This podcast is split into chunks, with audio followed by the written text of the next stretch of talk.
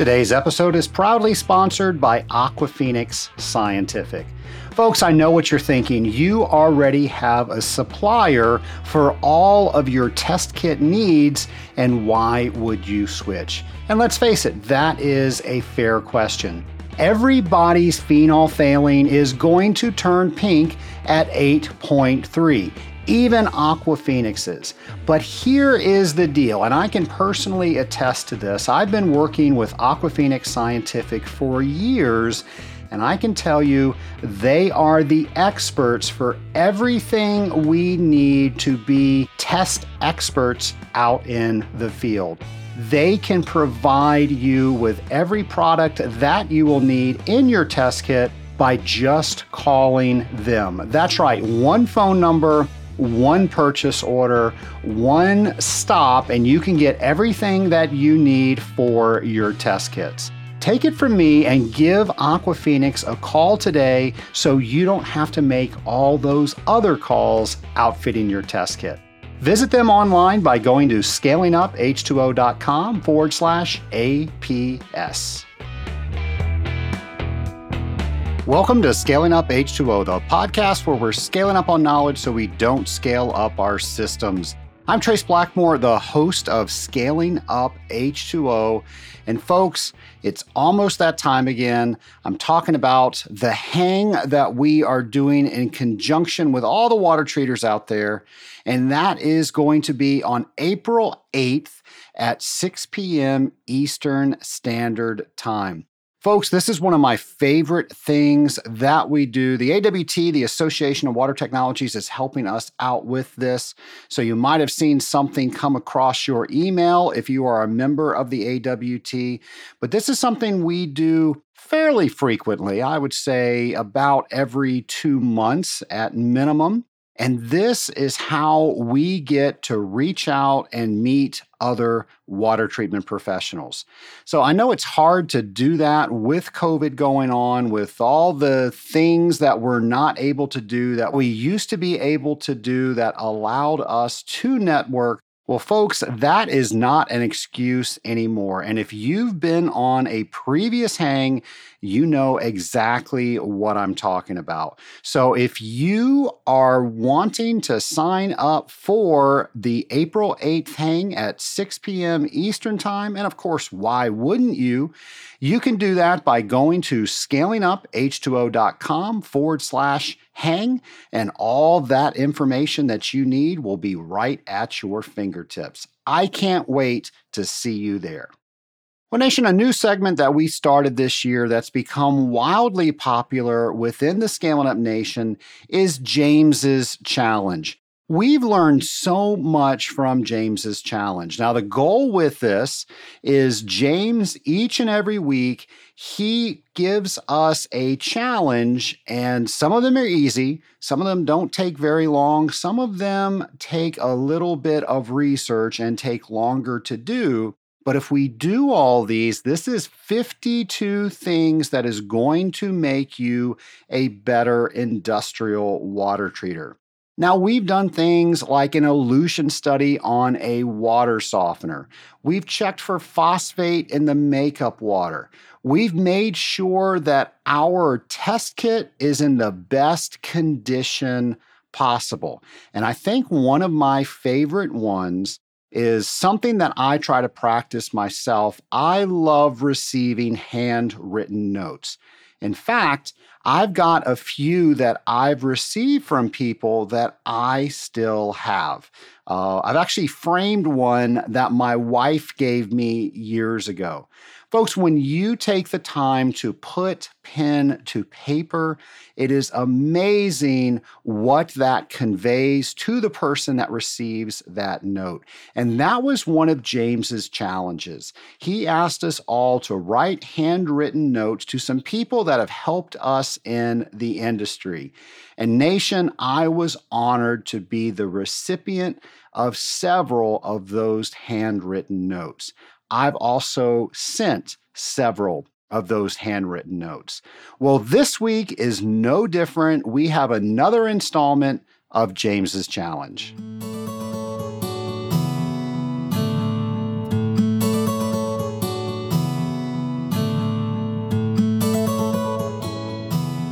Hello, Scaling Up Nation. The next James's challenge as we grow as an industrial water treatment professional, drop by drop, is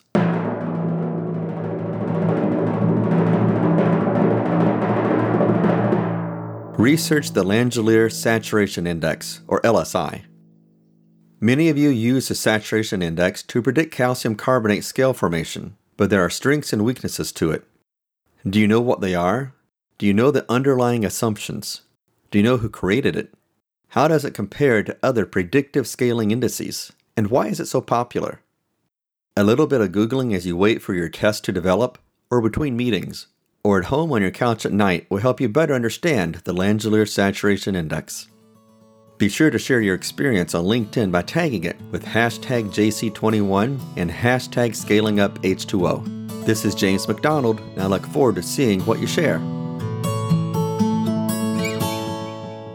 Well, folks, remember to hashtag what you are doing and post on social media, hashtag JC21 and scaling up H2O. And of course, next week we'll have a brand new challenge for you. Folks, there's no doubt about it. One of my favorite things in this industry is meeting other people that are in this industry. So, my next guest is somebody that has been in this industry for a few years. But before he was an industrial water treater, he was one of our customers. Folks, I know you're going to enjoy this interview. Here is Sean McGrade. My lab partner today is Sean McGrade. Sean, I'm so excited to have you on the Scaling Up H2O podcast today. You and I have gotten to know each other through this past year, and I can't wait to introduce you to the Scaling Up Nation. But before we do, how are you doing? Good, good, Trace. It's an honor and a privilege to be here. I'm looking forward to our conversation. Uh, thanks again for extending the invitation to be a part of the podcast. I think it's cool how you've really helped embrace improvement throughout the industry. And, you know, the saying, a rising tide raises all boats is something that you really encourage and embrace. And for that, I'm truly grateful. Well, I appreciate you saying that. And for somebody that has listened to the podcast as long as you, I want to thank you for getting past episode number one. Oh, no, it's it's been awesome to see how the podcast has really developed over the years and you know some of those early episodes were the ones that got me truly passionate and and really excited about what I do on the day to day. Well, I know we're going to talk about that, but before we do, do you mind telling the Scaling Up Nation a little bit about Sean McGrade? Sure. Yeah, I'm 34. Uh, live in the Twin Cities metro area of Minnesota. Uh, been in water treatment now for roughly six years. A little bit more about me. I'm a uh, avid muskie angler, and for those of you who don't know in the Scaling Up Nation, that's a toothy, you know, apex predator fish we have up here in in the northern area. Fish of 10,000 casts, they call it. And sometimes I kick myself for, you know, putting myself through the grind of trying to catch one of these elusive apex predator fish because it really can take a toll on you chucking those big baits all day long. I'm also a firefighter EMT. It's kind of one of my hobbies or it's a part-time job.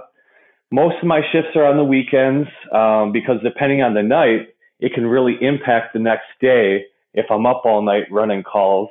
Basically, we work 12 or 24 hour shifts. It's a 36 hour commitment per month. And, you know, 90% of the calls are medical related calls. So but yeah, that's just a quick synopsis of me. Sean, I have to ask about these monster fish. So you're you're out on the lake. What what are you doing? So we're basically there's a, a ton of different ways to go after them, whether it's trolling or chucking these big lures. My preference is casting. You know, most exciting part of it is these fish will actually chase your bait into the boat. And then that's the time where you have to play that little cat and mouse game with them, take it away, uh, in something called the figure eight and try to entice them to bite the bait. Now, are these good eating fish? No, these are these are a sport fish. You don't harvest them. It's just for the sport aspect of trying to catch one of these elusive fish because you go out there and you don't get one every time. Sometimes you're lucky just to see some follow into the boat and just because they're going to follow into the boat doesn't mean they're necessarily going to, you know, eat per se. Well, and that's why they call it fishing and not catching. yes, you're exactly right. Well, let's shift gears over into water treatment because you weren't always a water treater. Tell us about what you did six years prior and how you got into the water treatment industry. Yeah, so this is a good story, and this is something I really want to kind of encourage the rest of the nation to promote the fact that you don't have to, you know, have some real technical background to be successful and to get into this industry. So basically, I was a building engineer for a school district. Um, had been there for you know roughly ten years. I had been struggling. I had, I had been thinking that this wasn't going to suffice what I wanted to do with the rest of my life. So it just so happened that the school district I was working for was going out for bid. And due to this, there was a couple water treaters who came in to do surveys. While they're doing their surveys, I'm kind of picking their brain. Um, you know, how did you get in the industry? You know, I had talked to many water treaters throughout my travels at the school district, and I'd, I'd always kind of been curious, you know, what did these guys do to land this job? You know, walking around with their test kit and their, you know, magical power cape, I was like, how do I become this person? So, long story short, during those surveys, I picked their brains and just said, hey, I'm curious, I'm interested. What did you guys have to do to get into this? And they basically let me know, you know, we all have a different story. Some of us are pipe fitters, some of us are, you know, got into sales or accounting or real estate or whatever. And oftentimes, as you know, people kind of fall into water treatment unless you have, you know, family or a history. That's something that is often passed down. But a vast majority of people kind of fall into the role, and once they're in, it's they typically never leave. So by the end of these conversations, they both offered me a job, which I was kind of dumbfounded. I I didn't expect that result, and I talked to a gentleman Jay first, so I wanted to honor my commitment to him because I kind of gave him a verbal commitment. Hey, you know, I'm really excited. Thank you for the opportunity. Did not, you know, in my wildest dream think the next person I talked to would offer me a job as well. So I uh, started working with Jay over at, you know, a mid market company, and my role was a service technician. And basically, what that involved was helping alleviate you know, the load for him, whether it was uh, running pinks and blues, helping him, you know, without his, throughout his territory. And then they were also creating a service division to do some of these tasks. Oftentimes, water treatment companies don't necessarily help out with, whether it's, you know, cooling tower cleanings, boiler cleanings, new control installs and piping, and I mean, you basically name it. So I did that and worked under Jay for about a year and a half. Throughout that time, I really looked at this role as an opportunity to really make something of myself. I wanted to take it to the next level. So I'd spend many nights, many weekends, face planted in a book, trying to soak up as much knowledge as I could because I, I, looked at it as my ticket to really make something and a lifeline if I could prove to, you know, my supervisors that I had the technical knowledge, I knew how to, you know, interact with customers, solve their problems, if I could gain a commitment from them to become a rep, that this would really take it to the next level. So yeah, after about a year and a half working under Jay, kind of really cutting my teeth in the water treatment industry, I kind of let the upper echelons of the company know, hey, I really appreciate the offer or the opportunity to be a service technician. I'm really interested in taking it to that next level and being a full blown rep. This involved, you know, some tests and quizzes and stuff just to kind of see where I was sitting and if I could, if I had the knowledge to kind of, you know, have them feel comfortable about me being a rep. So I did very good on all those tests and quizzes, and I think it kind of took them by surprise. They didn't know behind the scenes this whole time that I had been diligently trying to develop my technical knowledge. And long story short, they gave me the, you know, thumbs up and I was a rep. I was a rep for about another, I would say, two ish years. And then they came back to me again and said, Sean, you're killing it. You're doing really good. We want to bump you up to be an account manager. And so when I was an account manager, things were a little bit different. The opportunities to get, you know, be in bigger accounts presented themselves. And yeah, the next step of this is I had to make a really tough decision. I'm a very loyal person and I had a lot of respect for this company really kind of taking a chance on me. There was news that a company by the name Kurita, which is a global company, was coming into the US market. They had already acquired a company called Fremont, very innovative company, have a lot of, you know, interesting patented technologies. So that fall of, I would say, what is it, 2019, I understood that they were going to acquire a company called US Water as well. And those two companies aligned very closely because they both share the same value of the integrated approach, meaning holistically, we're not just selling chemicals, we're really focused on water management as a whole. You know, water in to water out. How can we maximize and help our customers in all aspects of water management? A lot of that um, involves some pre treatment, you know, whether it's ROs or softeners, dealkalizers. There's all kinds of processes within a plant.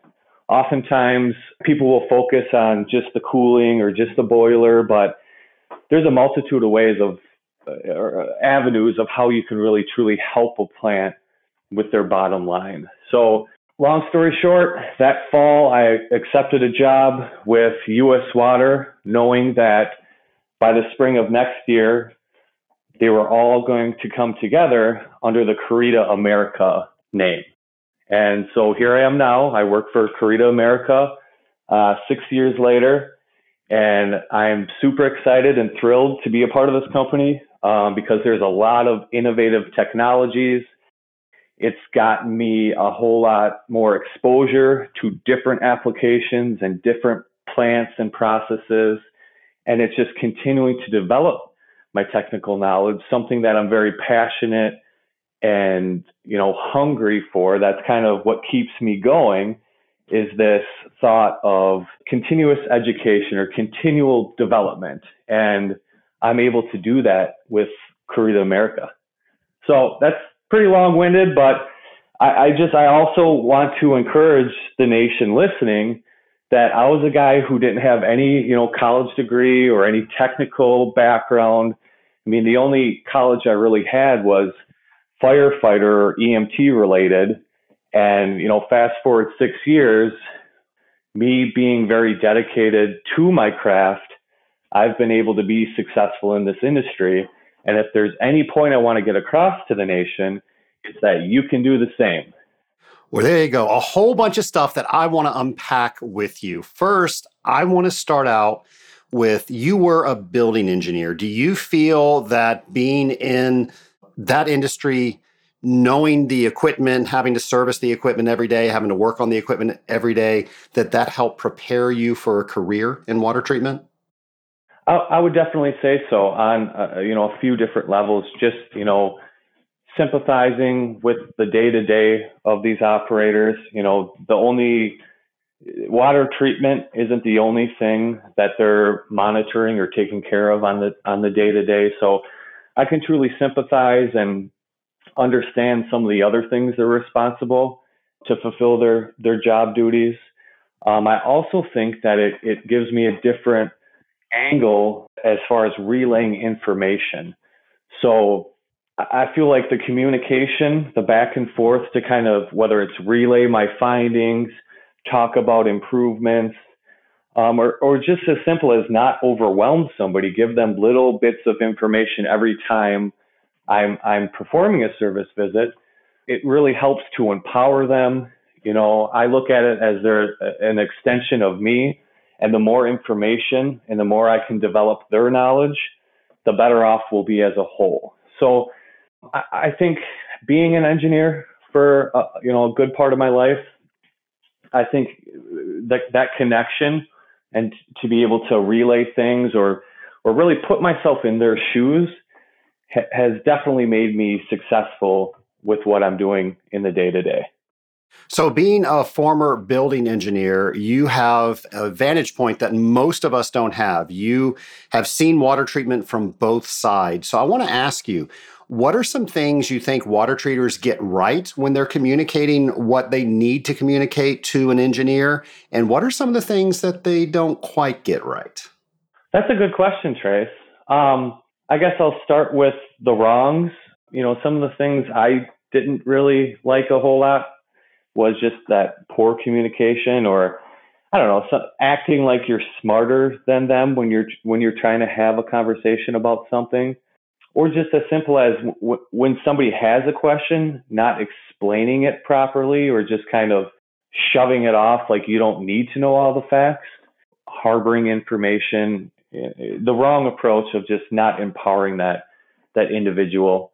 That really kind of rubbed me the wrong way, and, and then just you know, having the standpoint of, hey, I'm just here to sell you chemistry and not really taking that step back approach of how can we improve things as a whole? It's not just chemical. You know, there's there's a multitude of ways we can really help to reduce, you know, whether it's water use, fuel costs. I just really didn't like having a water treater that didn't take it to that next level and always want to continue to improve the program per se. And, and some of the rights were, you know, being patient with, with your customers or me at that time, being cordial, explaining things in layman terms so I could grasp what they were trying to, you know, the information they were trying to relay yeah, I can't agree more with terms. There is this allure in our industry to use multi-syllabic words in our common language when we're talking to a customer. And I think people think it makes us sound smart, but if the person doesn't understand what we're trying to convey, there's nothing smart about that conversation. Exactly. You're you're not able to get your point across and ultimately you're not really speaking to that customer in a way that they're going to be receptive. So you've been in the industry about six years. What's your day to day like? Well, my my day to day definitely varies from day to day. Every day is not the same, and there's many hats I need to be able to wear throughout the day to be successful. Whether it's you know sitting down with decision makers, doing you know proposals, or business reviews or having those high level talks of how can we make improvements? Are there some capital budgets or plans that, that we need to talk about on a project list to continue to make things better for the plant?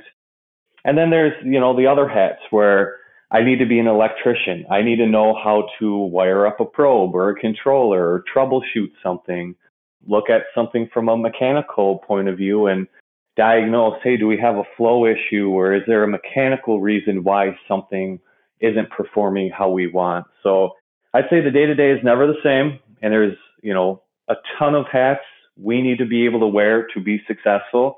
And that's part of the fun. You know, not a whole lot of jobs out there do you need to possess so many different traits or skills in order to bring that value to your customer. I totally agree with that. I was at a, a meeting once uh, with the Association of Water Technologies, and a young man came up to me and said that he just thought his job was boring. And I said, Well, you're not doing it right. And it sounds like you need to find something else because doing this job for more years than I care to announce on the show, I will say I have never been bored in this career. Yeah. A day doesn't go by where, where you don't see something different or exciting or or have to put your thinking cap on, you know. We we see so many different things. And that's also part of the fun is we we get that front row seat to, you know, the show how it's made. And, you know, you could be going into a, a dairy or a semiconductor plant or a plastics, you know, you name it.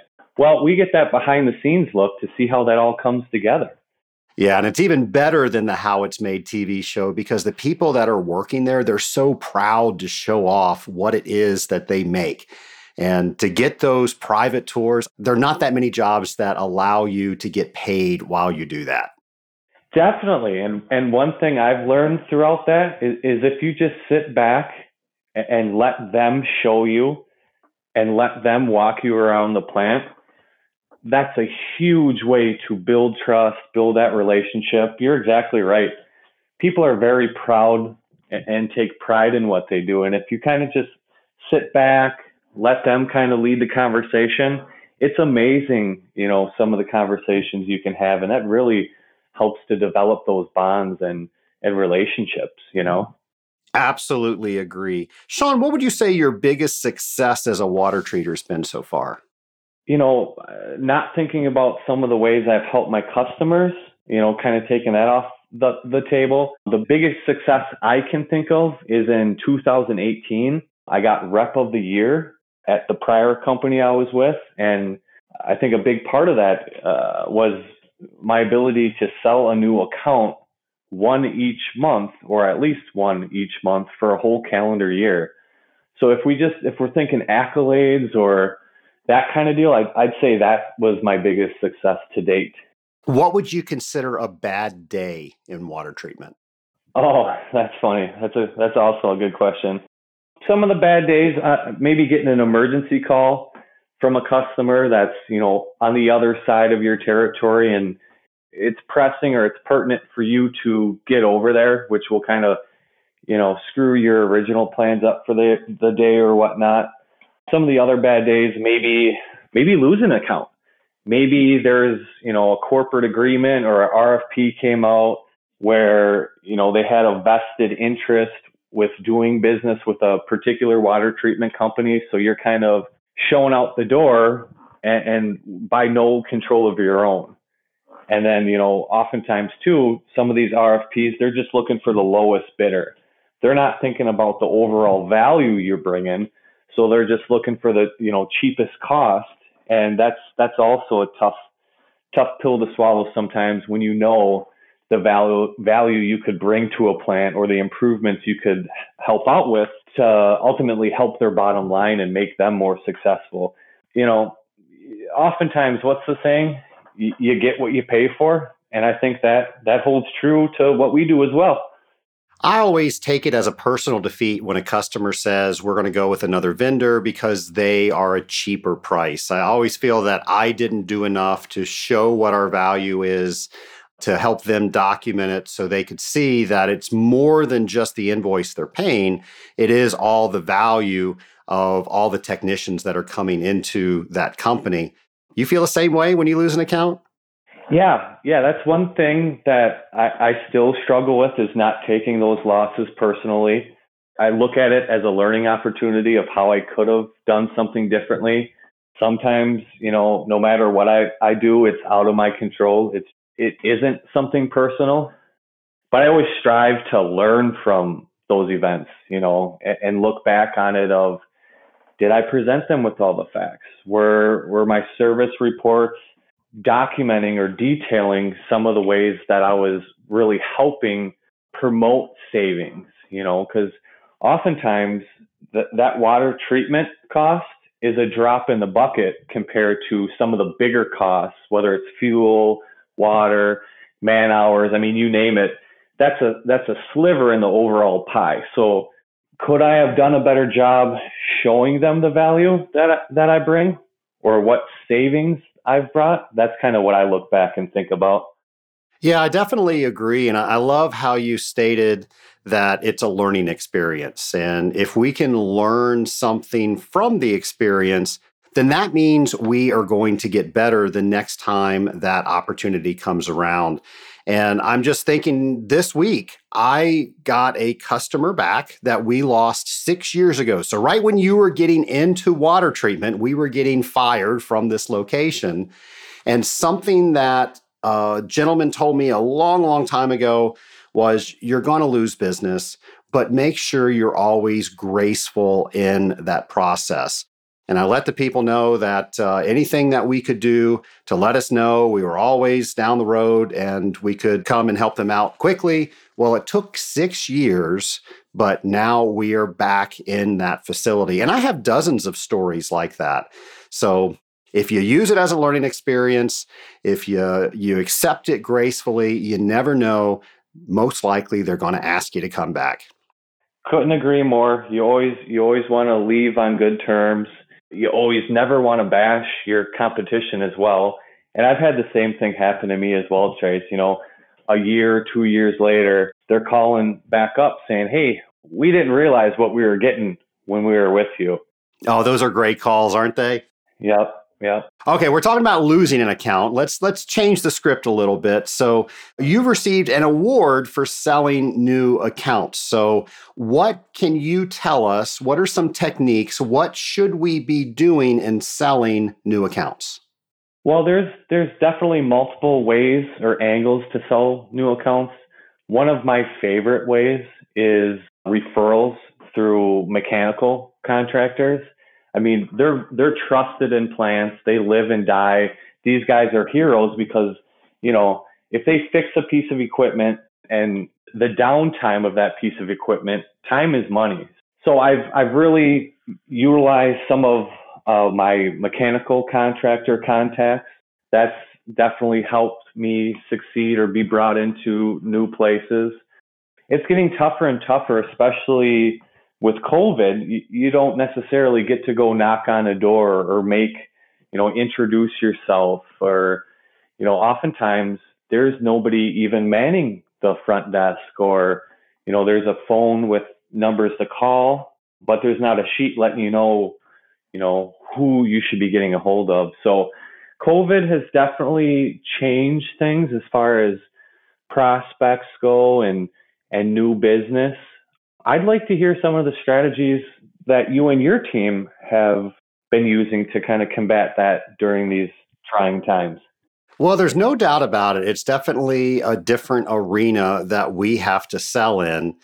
And if we keep doing the same thing, the same ways that we did them before the pandemic, I don't think anybody's going to be successful. And I think uh, pretty much everybody has realized that.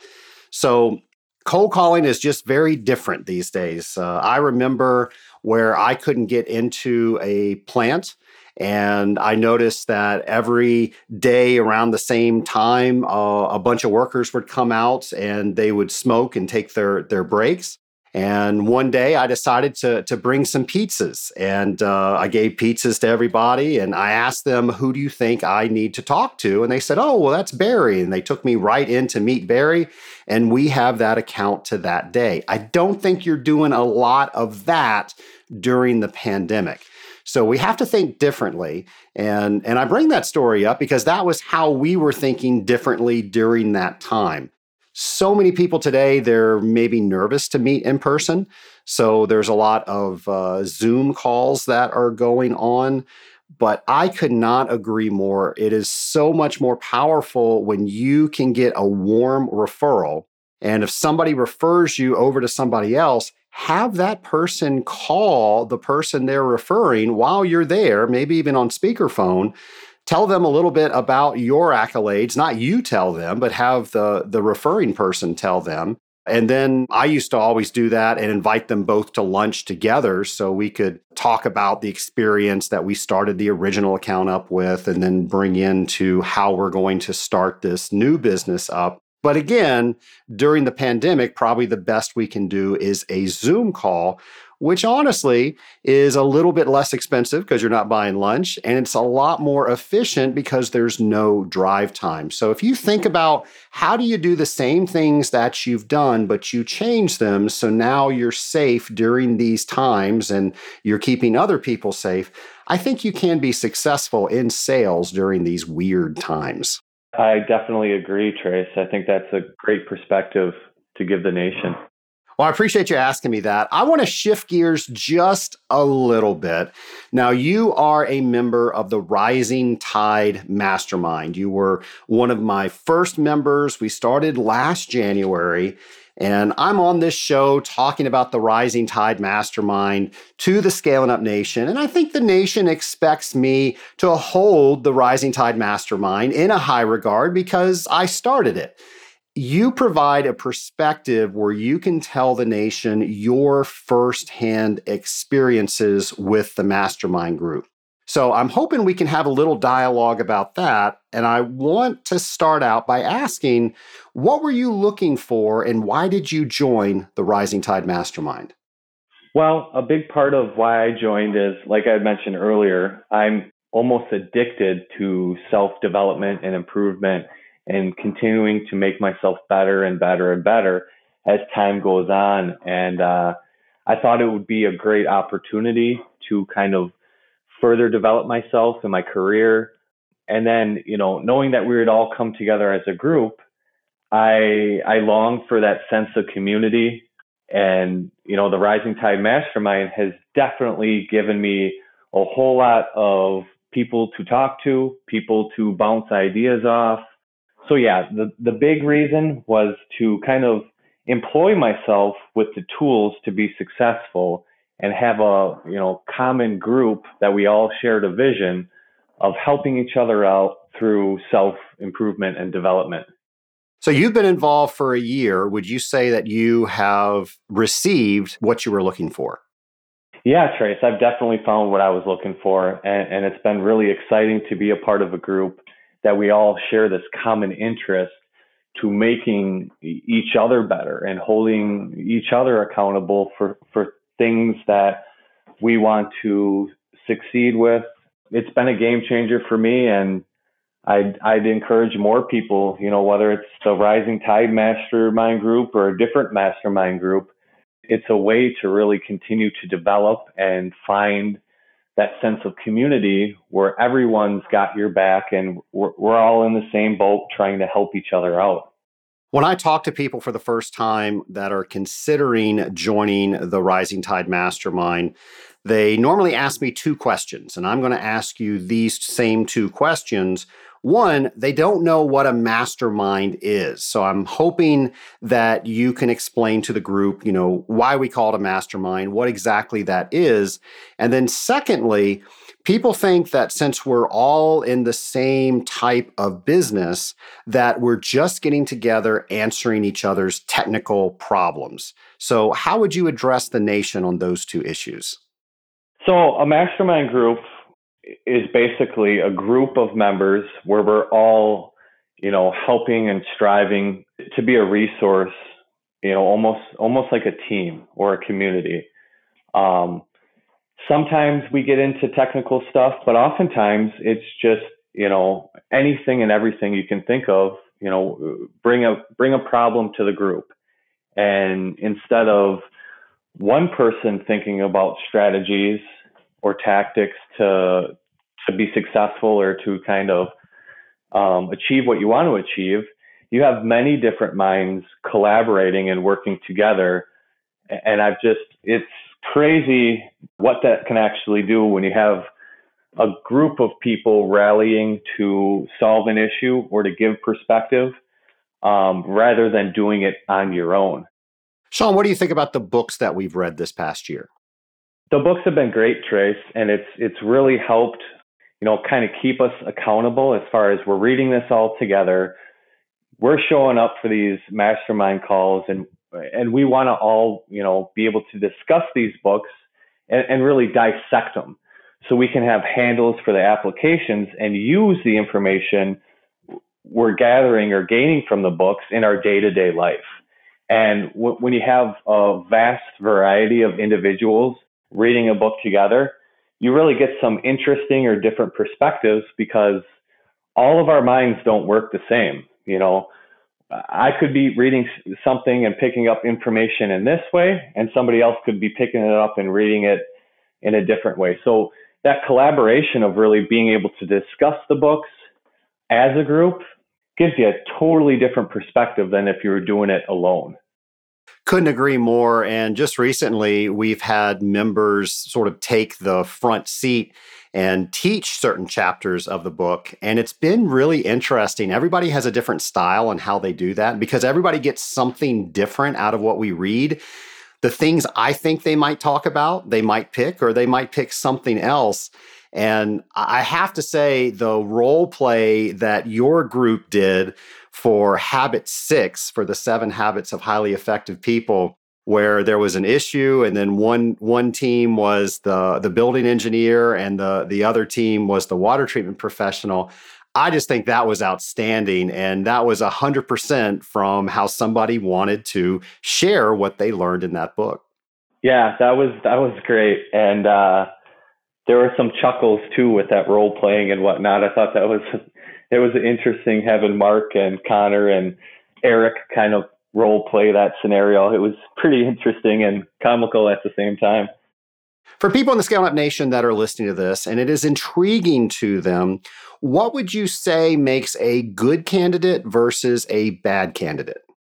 Trace, I'd say a good candidate is somebody who's willing or dedicated to spend the time required of, of really being a part of the mastermind group. I mean, that could be reading books or doing some of the tools and you know, assignments, check-ins, some of the things we're doing to collaborate as a group and really make e- each other better.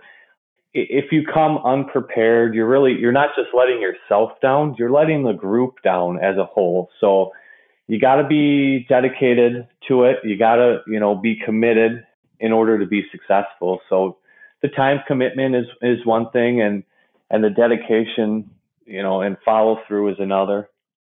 Sean, you touched on something that's probably the biggest objection that I come across when I'm talking to people that are thinking about joining the Rising Tide Mastermind, and it's about time. And people say, I'm already too busy. I don't have time to join the mastermind. And I normally tell them that this is the one hour a week that changes all the other hours of the week. Again, I think people expect me to say something like that. What's your point of view after living this for an entire year? I think actually being a part of the mastermind group has helped immensely with my time management skills as a whole. So, one of the books we read, you know, 12 week year, there's a part in there that's, you know, educates you on how to assign different time blocks or how to schedule your time.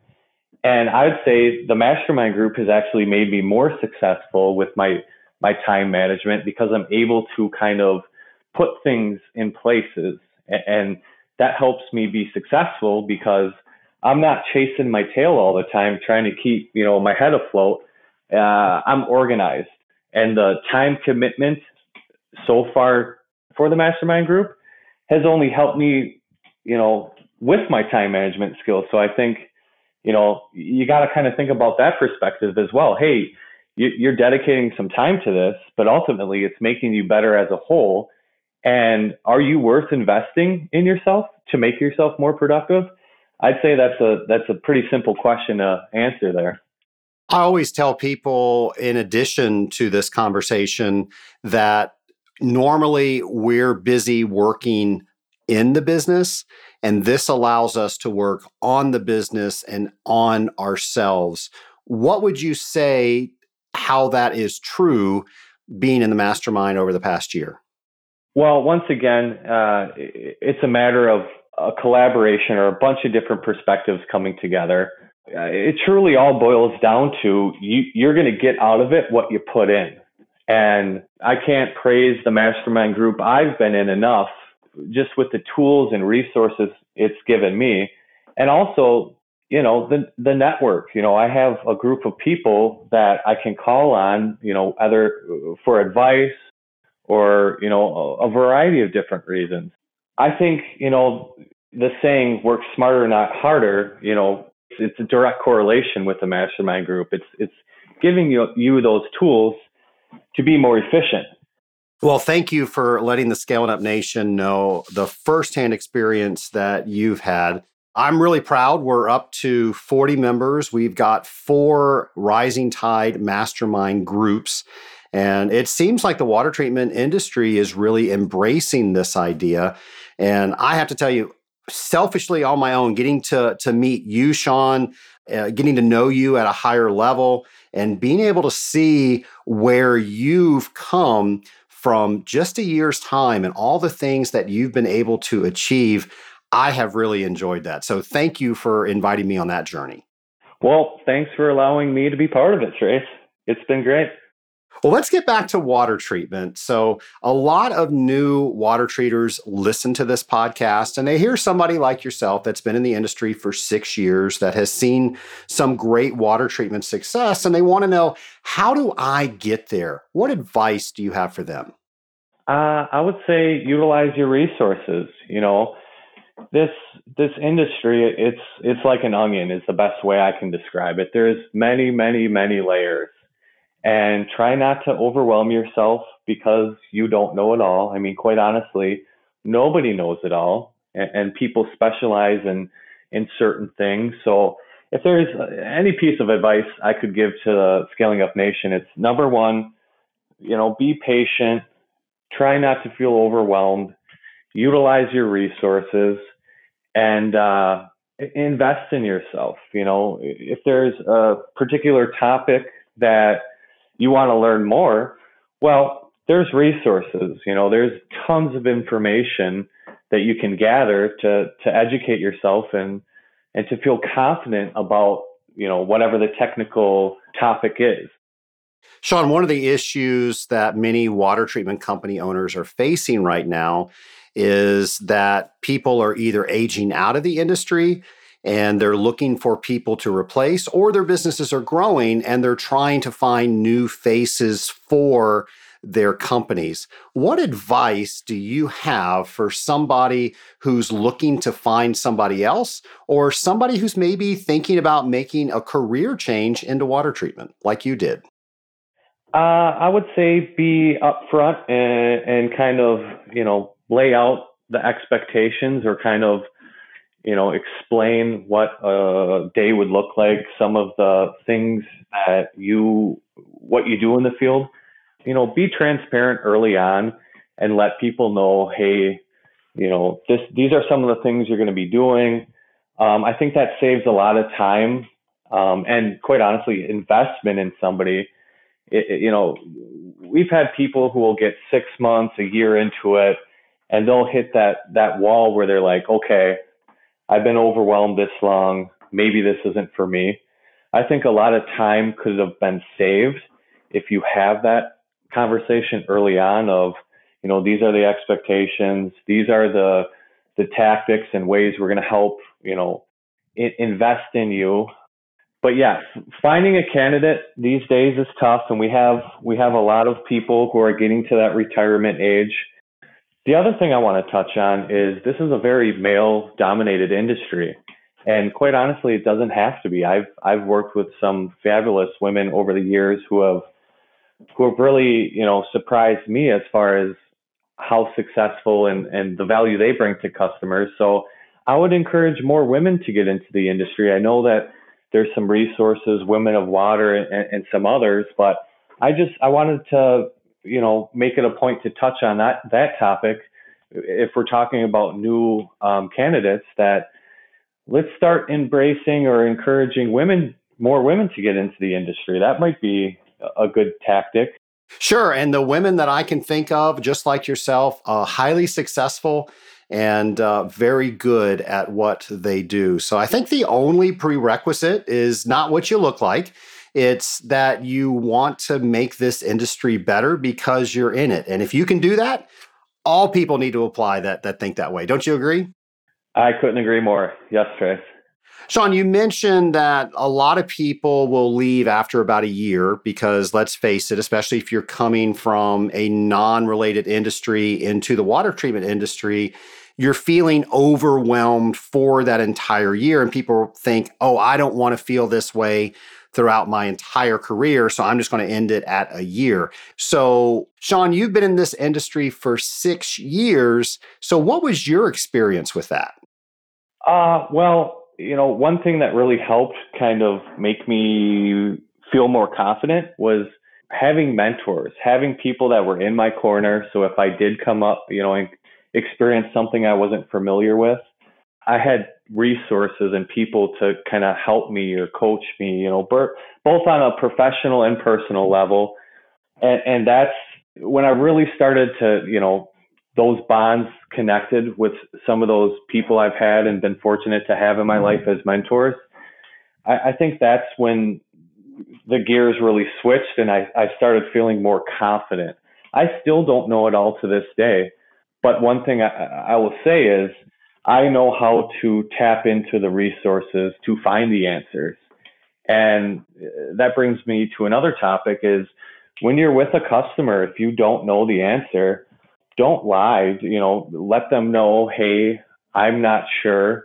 I will do some digging and follow up with you. But integrity is everything in this business. And, and if you don't have that, it's not going to be long before you realize you're not going to be successful. Sean, do you think the people that left the industry because they felt overwhelmed could have done something differently to still be in the industry?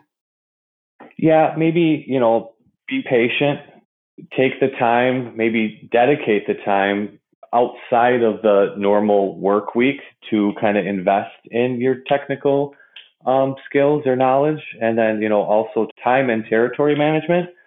It takes time to really, you know, build momentum. And I don't think in one year anyone's going to turn into somebody who's super, super successful or knows it all. You got to be patient. You got to put your time in and you got to be dedicated to continue to develop and you got to be hungry for the knowledge. You got to go out and seek it because nobody's going to do it for you. You got to take the initiative. Sean, I really agree with you. I think, and this is what we try to do in the Rising Tide Mastermind, is to elevate everybody up out of the day to day so we can work on ourselves.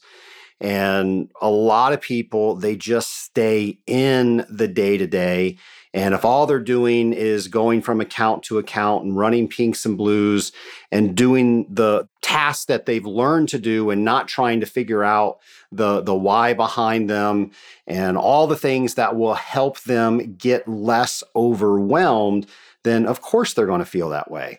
And I know there are people out there listening today that are thinking, well, I'm so busy with doing all these day to day tasks. How am I possibly going to do these extra things?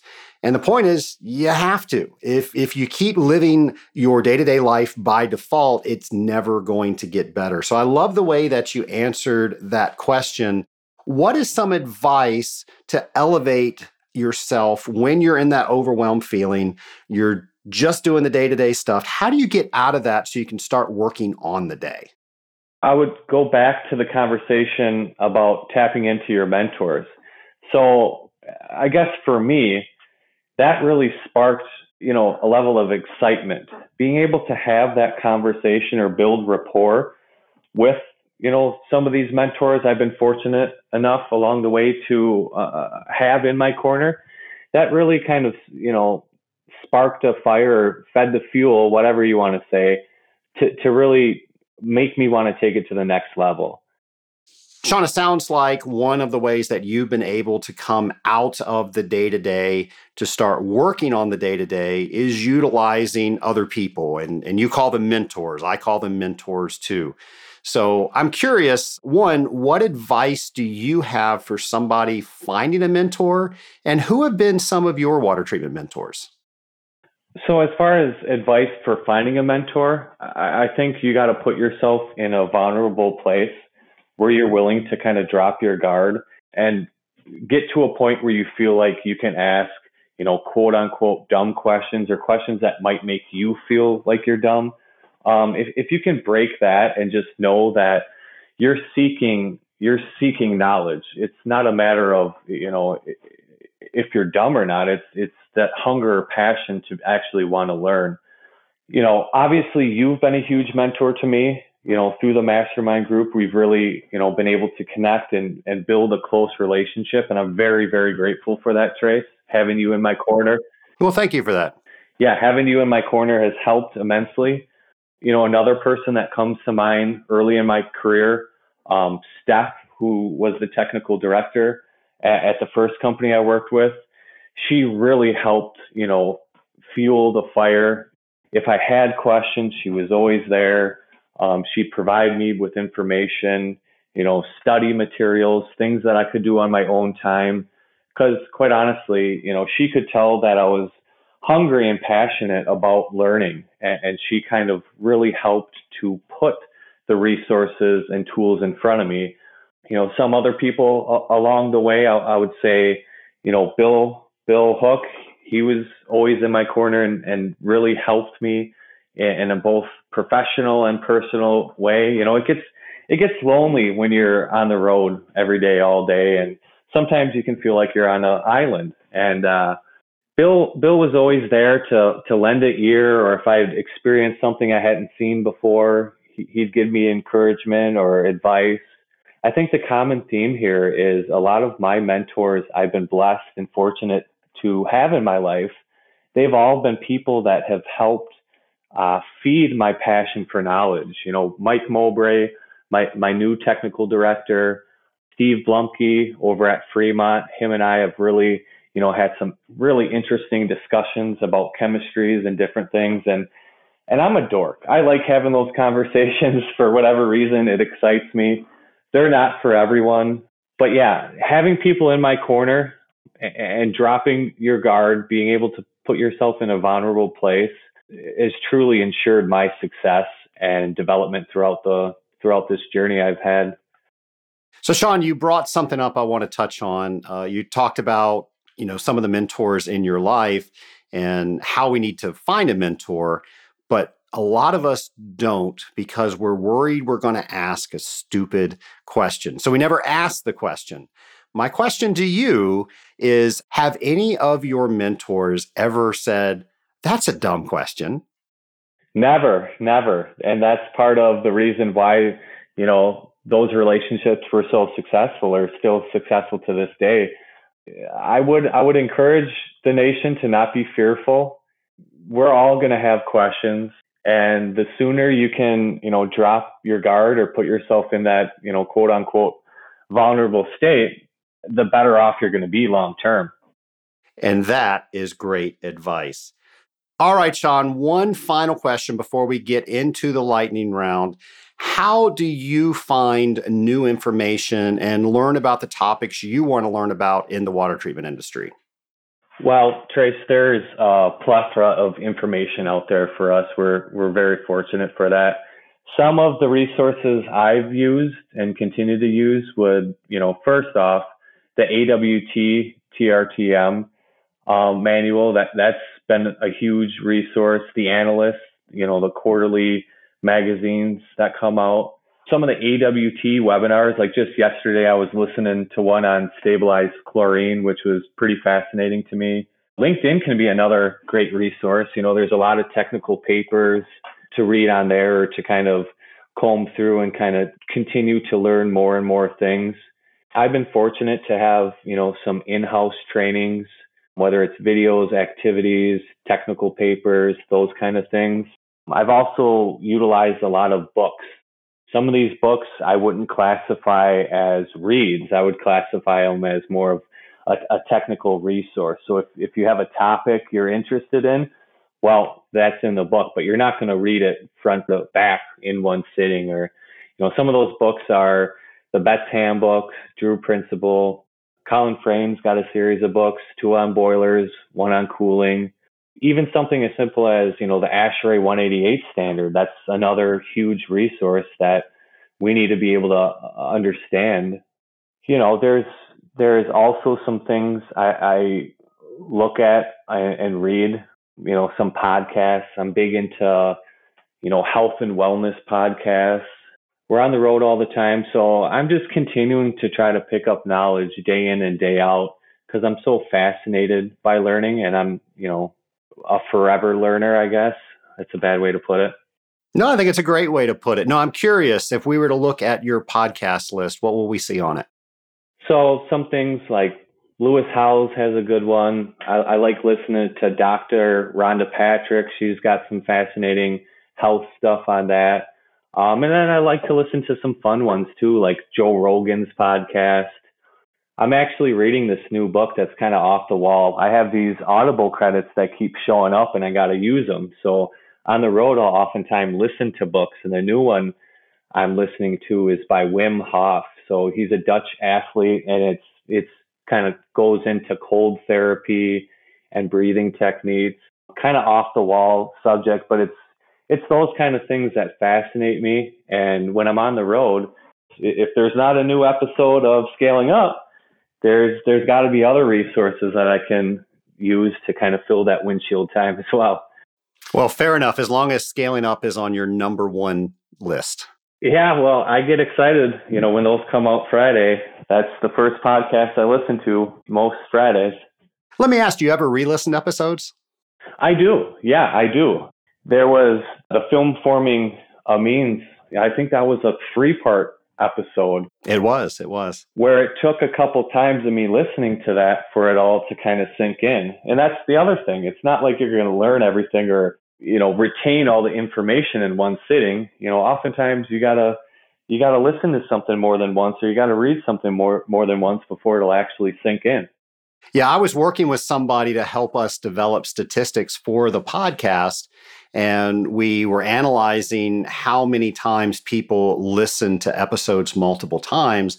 And the the people we were working with they they didn't believe us. They thought we were getting the data wrong. So they started collecting the data and they said it it's unheard of for a podcast to have so many people listen to episodes multiple times. So i'm just fascinated with that and uh, I'm glad that we're able to put information out to the Scaling Up Nation that obviously you and other listeners can find useful.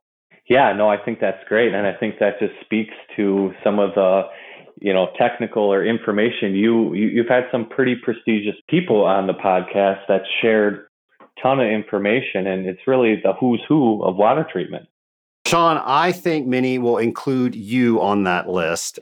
So, are you ready for the lightning round?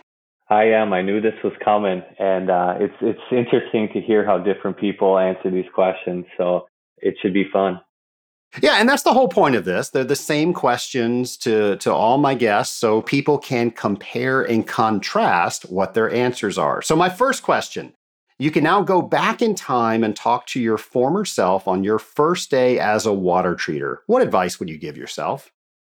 I would say number one, be patient. You know, it's going to take some time before you're going to feel like you can be confident going out there and and be successful. Try not to overwhelm yourself as much as you did. Maybe take some more time to enjoy life instead of just continuing to seek all this technical knowledge. Have fun with it. You know, this is a really interesting industry to be a part of, and uh, you can have fun with it, you know? Sean, you mentioned you like to use Audible to read. If we were to look in your book queue, what books would we find? Some of the books I've recently listened to are The Seven Habits of Highly Effective People. We read that one in the mastermind group. Uh, the Miracle Morning, Traction, The Advantage, uh, Principles, 12 Week Year. Uh, another good one was Can't Hurt Me by David Goggins. I mean, I'm on the road all day, every day. So these these books uh, uh, really help, you know, keep me productive. I, I like to be productive at all times. So when I'm sitting in the car and can't do much, these kind of keep me occupied and keep me engaged in in new content and self development, which is very important to me. That's awesome. Do you ever listen to Audible on a higher speed than what the author is reading it at? I've had people kind of offer that recommendation in the past, but for me, I like to listen to it at the you know the speed it's you know 1.0 or whatever. If it gets too fast, I find that it's hard for me to retain it all. I totally agree. I've been in a car with somebody who, you know, when you first turn the car on and then their audible starts playing because that was what was playing before and it was so incredibly fast. There was just no way that they could have picked up any content from that. But I think it made them feel good that they could check the box that they've listened to that book. We don't have time to do that. Make sure you're getting the content out of what you're taking the time to read. Couldn't agree more, Trace. Well, Sean, obviously Hollywood will eventually make a movie about your life. Who plays Sean McGrade? I think I would play myself. Has anybody ever answered it that way? Nobody has ever answered it that way.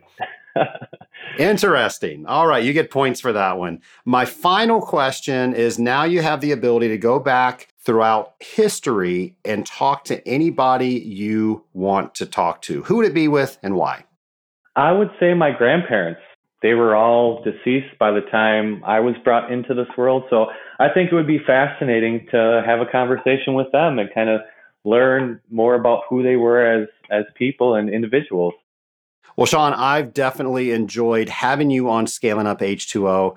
I know a lot of people listening in, you have given them a lot of ideas and a lot of motivation to think about how they can become more successful, not only as a water treater, but also as an individual.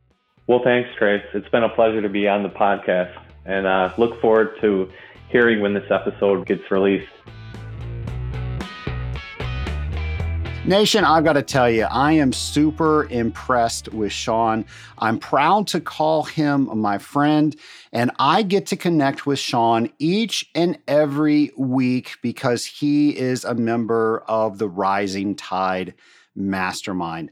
And I have to tell you, as the facilitator of the Rising Tide Mastermind, just to see where Sean was, which was very impressive when he first started the mastermind, and how he's challenged himself and others have challenged him throughout the year he has just made tremendous strides. So, Sean, very proud of you. Thanks for everything that you do.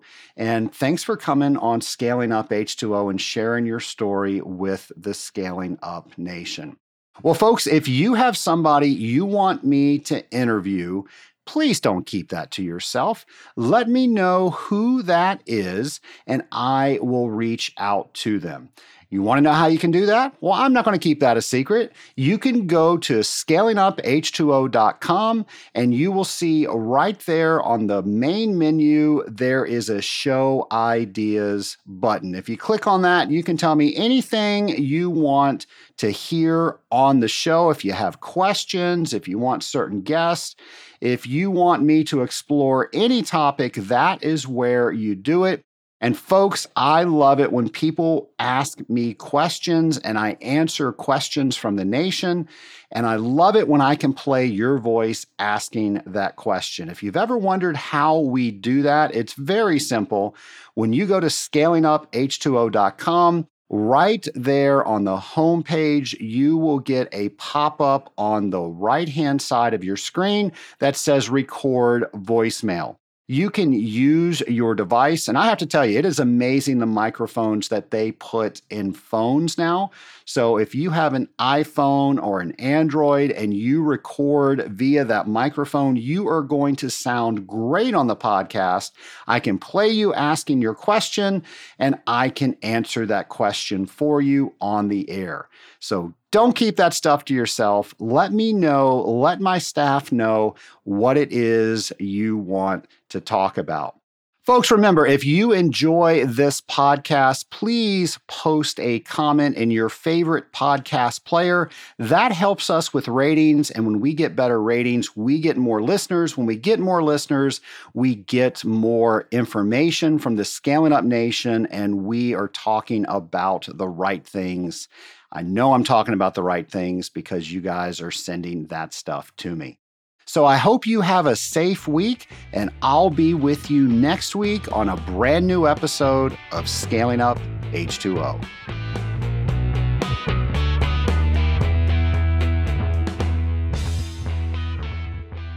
Nation, how many times have you heard me talk about the Rising Tide Mastermind?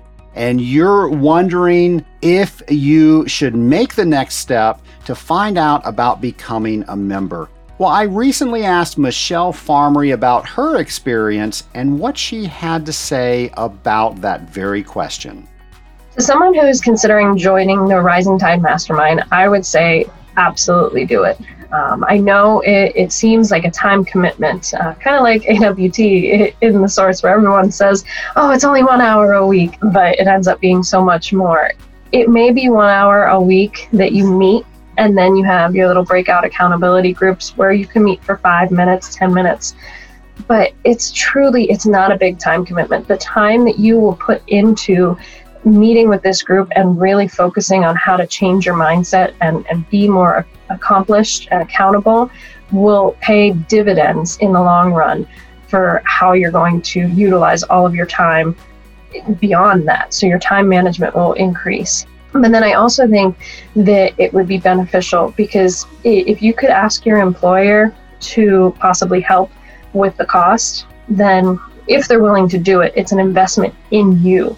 And I think having an employer sit there and be willing to take that risk on you and put that investment in you shows a lot of trust in you. And I, I think that that would then help you personally. I know for me, myself, having my employer sit there and make the investment because mine covers the cost, having them make the investment in me makes me feel a sense of pride and makes me want to work harder to you know accomplish more things from a work standpoint not even just a personal because mastermind helps yes on the personal side but also on the business side. You know you're you're able to share with other industry colleagues who have so much experience and there's webinars and just training opportunities galore to learn from and grow from and so if you have an employer invest in you and get you to to change your approach and change your productivity it's just it's an incredible feeling um, of accomplishment from from a work standpoint and a personal standpoint. Nation, the first step is always the hardest. But the great thing about becoming a member of the Rising Tide Mastermind is once you make that first step on your own, you have an entire group of people that are helping you with every step thereafter. Sound too good to be true? Well, folks, it's not. When people get together to help each other, it is amazing what happens. To find out more about becoming a member of the Rising Tide Mastermind, go to scalinguph2o.com forward slash mastermind.